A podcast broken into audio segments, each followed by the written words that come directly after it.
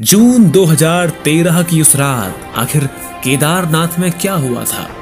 सात पंद्रह के आसपास की बात है किसी ने कहा कि आ गया आ गया आ गया। क्या था हिमालय की उस त्रासदी का कारण? बारिश का ऐसा कहर हमने आज तक नहीं देखा। बहुत ज़बरदस्त बारिश थी। जैसे पता नहीं क्या यहाँ होने वाला है कुछ कोई प्रलय यहाँ ज़रूर आने वाली है। जानेंगे हिमालयन सुनामी के इस पॉडकास्ट सीरीज़ में सिर्फ़ अतुल शाह के साथ।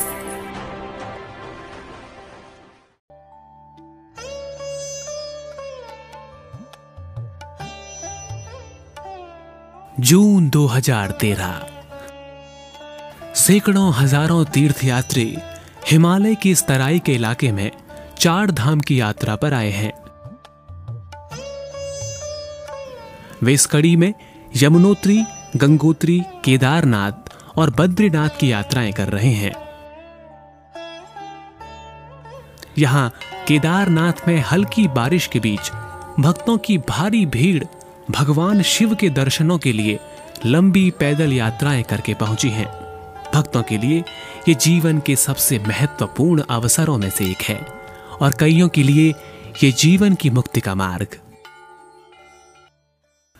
लेकिन दूसरी ओर मानसून उत्तराखंड की तरफ़ बड़ी तेज़ी से बढ़ता हुआ आ रहा है। देहरादून में भारतीय मौसम विभाग के विज्ञानी डॉक्टर आनंद शर्मा उस दिन को याद करते हुए बताते हैं। आमतौर पर मॉनसून बहुत धीरे धीरे बढ़ता है। सामान्यतः मॉनसून उत्तराखंड में जून के आखिरी हफ़्ते में पहुँचता है मगर इस बार ये बहुत ही जल्दी आ गया। 15 जून 2013 केदारनाथ धाम में भक्तों की भारी भीड़ है। सामान ढोने वाले जानवरों के मालिकों की हड़ताल के कारण केदारनाथ और उसके मार्ग में जगह जगह यात्री फंसे हुए हैं। 16 वर्षीय मानसी शर्मा भी हज़ारों यात्रियों की तरह अपने माता पिता के साथ केदारनाथ के इस प्राचीन मंदिर में पूजा कर रही है।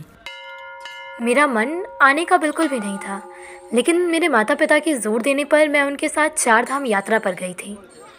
हमारी चार धाम यात्रा लगभग पूरी हो गई थी, बस केदारनाथ उस श्रृंखला में अंतिम था, जहाँ उस दिन हम पूजा कर रहे थे। 15 जून सुबह लगभग नौ बजे, देहरादून के मौसम विभाग के विज्ञानी डॉक्टर आनंद शर्मा ने एक चौंका देने वाली रिपोर्ट दी। मॉनसून जोरों शोरों से आ चुका था, और ये दो हफ्तों के बजाय सिर्फ़ एक दिन में ही उत्तराखंड पहुँच गया था। उन्होंने एक रिपोर्ट दी कि अगले बहत्तर घंटों के भीतर उत्तराखंड राज्य में ज़बरदस्त बारिश हो सकती है और एक भयंकर तूफ़ान यात्रियों से ठसा ठस भरे इन चारों नगरों की ओर बड़ी तेज़ी से बढ़ रहा है। हमने ये सलाह दी कि चार धाम की यात्रा कुछ समय के लिए रोक दी जानी चाहिए और फिर हमने ये भी कहा कि ज़मीन धसकने की भी संभावनाएँ हैं। पहाड़ के लोग सुरक्षित स्थान पर चले जाएँ और बाकी लोग भी पहाड़ों पर मत जाएँ, क्योंकि हमें ये मालूम था कि कुछ होने वाला है, कुछ बहुत गंभीर होने वाला है।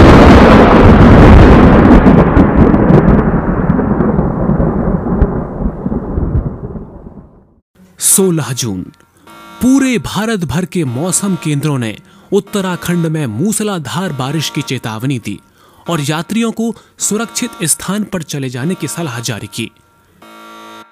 लेकिन चेतावनियाँ अधिक यात्रियों तक नहीं पहुँची। दुर्गम और ऊँचे स्थान होने के कारण अधिकतर लोगों तक सुरक्षित स्थानों तक जाने की कोई भी खबर नहीं आ सकी। चार धाम की यात्रा में केदारनाथ का मंदिर सबसे ऊंचाई पर स्थित है, जहाँ गौरीकुंड नामक स्थान से रामबाड़ा होते हुए 20 किलोमीटर की कड़ी चढ़ाई कर पैदल यात्रा करते हुए ही पहुँचा जा सकता है।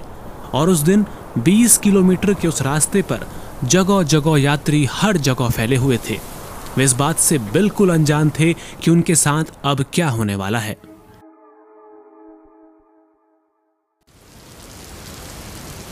शाम सात बजे। केदारनाथ में तेज बारिश के कारण सारी बत्तियाँ बुझ गई। और पूरा नगर गुप्त अंधेरे में डूब गया। लेकिन शाम की पूजा हमेशा की तरह चलती रही। स्वामी श्रद्धानंद लंबे समय से केदारनाथ में आते रहे हैं और उस दिन भी वे वहीं मौजूद थे। प्रार्थना से लौटकर मैं रात का खाना खाने के लिए कैंटीन जा रहा था। उसी दौरान मैंने ज़मीन के नीचे हरकत होने की आवाज़ सुनी। पास के घर में मनीष रावत ने भी ऐसे ही कुछ झटके महसूस किए थे। मुझे याद है कि उस रात अंदर किचन में खाना बन रहा था। तभी मैंने कुछ झटके महसूस किए और बाहर से लोगों की तेज आवाज़ें सुनी। दरअसल ये झटके किसी भूकंप के नहीं थे, बल्कि पूरे केदारनाथ नगर में भयानक बाढ़ आ गई थी। अंधेरे में लोगों ने उस जगह की ओर दौड़ना शुरू किया जहाँ थोड़ी बिजली थी, यानी कि मंदिर। केदारनाथ में एक गेस्ट हाउस के मैनेजर रघुवीर सिंह बिस्ट उस घटना को याद करते हुए बताते हैं। सात पंद्रह के आसपास की बात है। किसी ने कहा कि आ गया आ गया आ गया। तो और ज़ोर से विस्फोट की जैसी आवाज़ हुई और कमरा हिलने लग गया।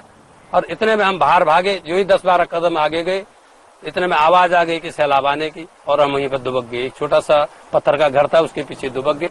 एक यात्री निवास में आलोक पांडे ने भी इस घटना का ज़िक्र करते हुए बताया।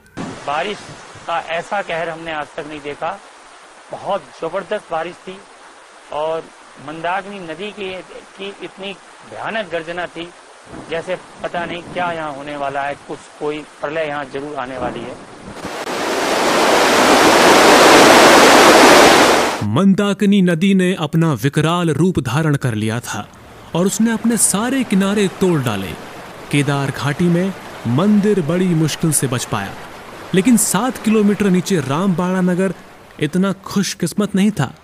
घर और लोग ताश के पत्तों की तरह उफनती मंदाकिनी नदी में बहे जा रहे थे।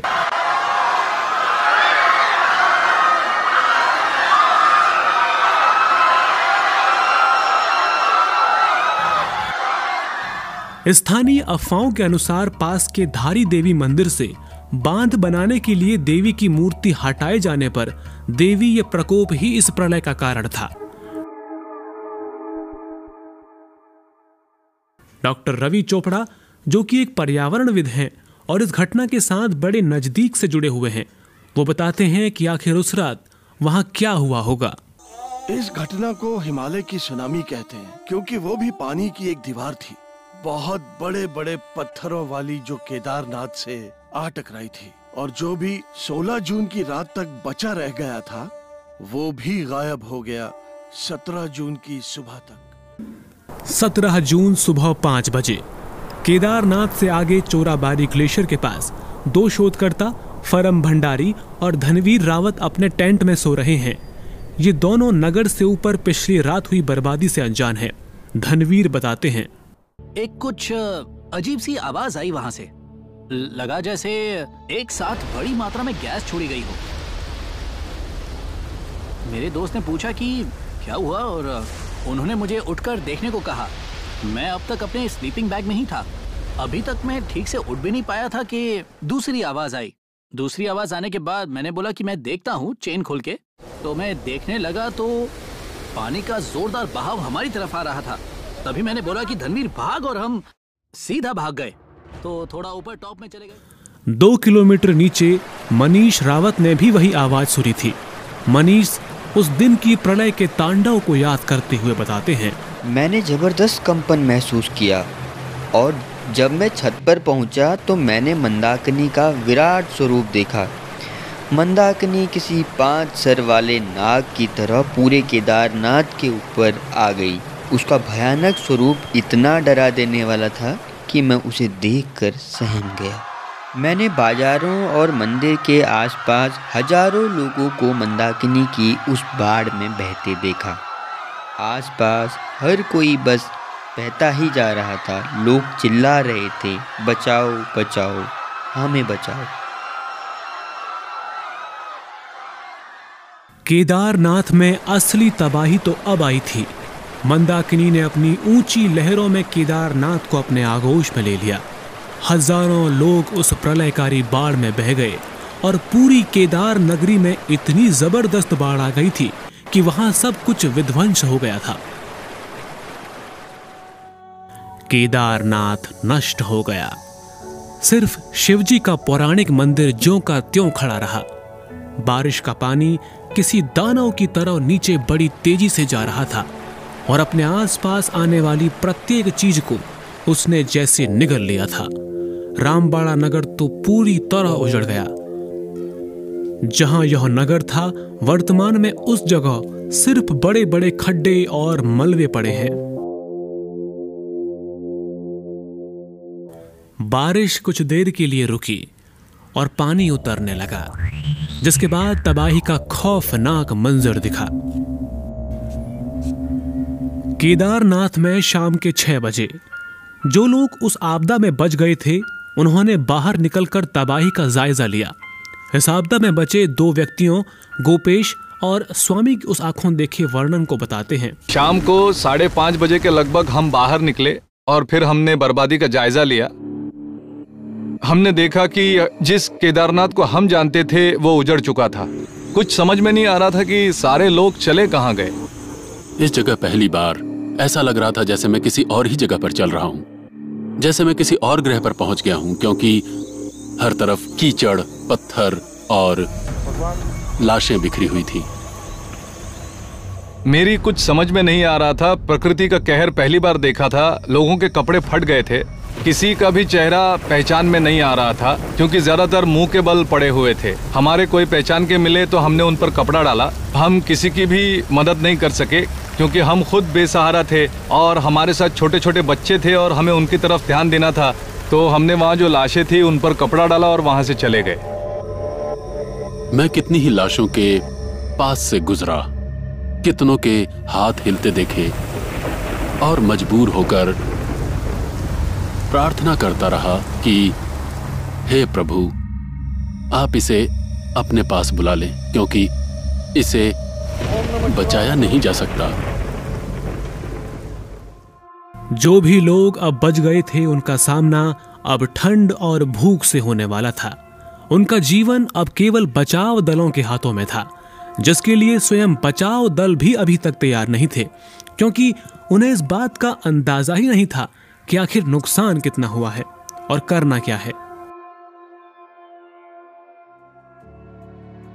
आखिर 18 जून को उत्तराखंड में बचाव कार्य शुरू हो सका और शुरुआत हुई दुनिया के सबसे बड़े राहत और बचाव कार्य की।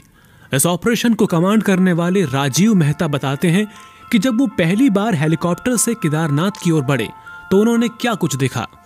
जिस पल हमने सोनप्रयाग से उड़ान भरी और उत्तर में केदारनाथ की तरफ़ चले तो पहली चीज़ जिस पर मेरा ध्यान गया वो ये थी कि ज़्यादातर जगहों पर रास्ते पूरी तरह टूट चुके थे और रामबाड़ा पहुँचने तक मुझे हर तरफ़ खौफनाक बर्बादी फैली हुई नज़र आई।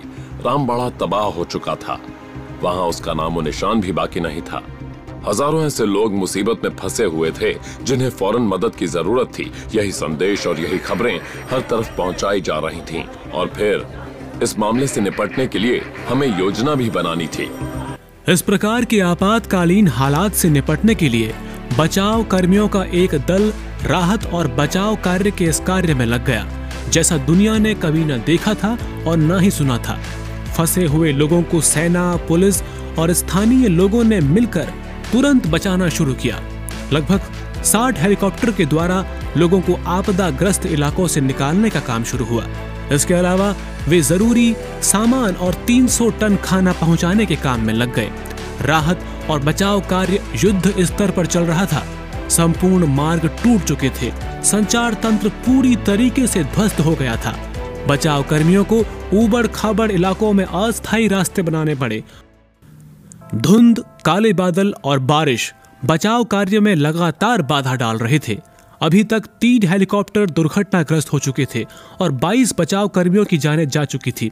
फिर भी पायलटों ने हिम्मत नहीं हारी और हज़ारों लोगों को बचाया।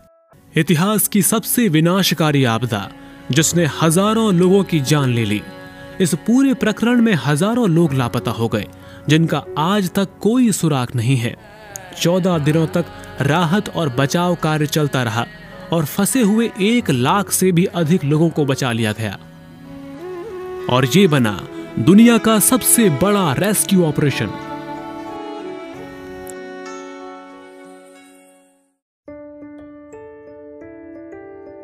अब एक बड़ा सवाल। क्या फिर कभी दोबारा ऐसा हो सकता है? और अगर कभी फिर ऐसा हुआ तो आखिर कैसे इन परिस्थितियों से निपटा जा सकता है?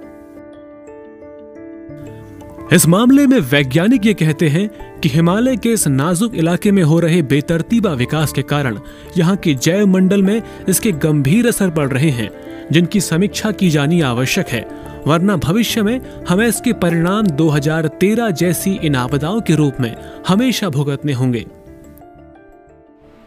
सुधारों की सख्त ज़रूरत है। सुधारों के लिए बहुत गुंजाइश है। लेकिन फिर भी मैं ये कहना चाहूँगा कि आज दुनिया में उपलब्ध हर जानकारी होते हुए भी कोई भी सिस्टम इसे होने से रोक नहीं सकता था। ये हमारे लिए एक सीख है। हम एक खतरनाक पहाड़ी इलाके में रहते हैं।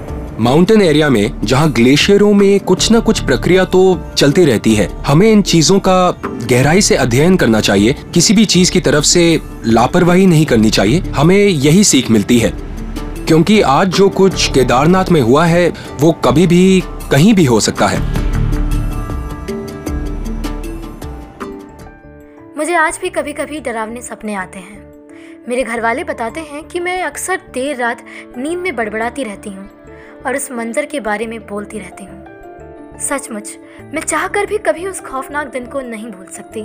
वो मेरे जीवन का एक बहुत बड़ा और डरावना सच है। 2013 में उत्तराखंड में आई आपदा एक प्राकृतिक आपदा थी, लेकिन मानवीय हस्तक्षेप का इसमें बहुत अधिक महत्वपूर्ण हाथ था। इसीलिए ये आवश्यक है कि सुनियोजित विकास के साथ पर्यावरण पर भी उचित ध्यान दिया जाना चाहिए, तभी ऐसी आपदाओं को आने से रोका जा सकता है।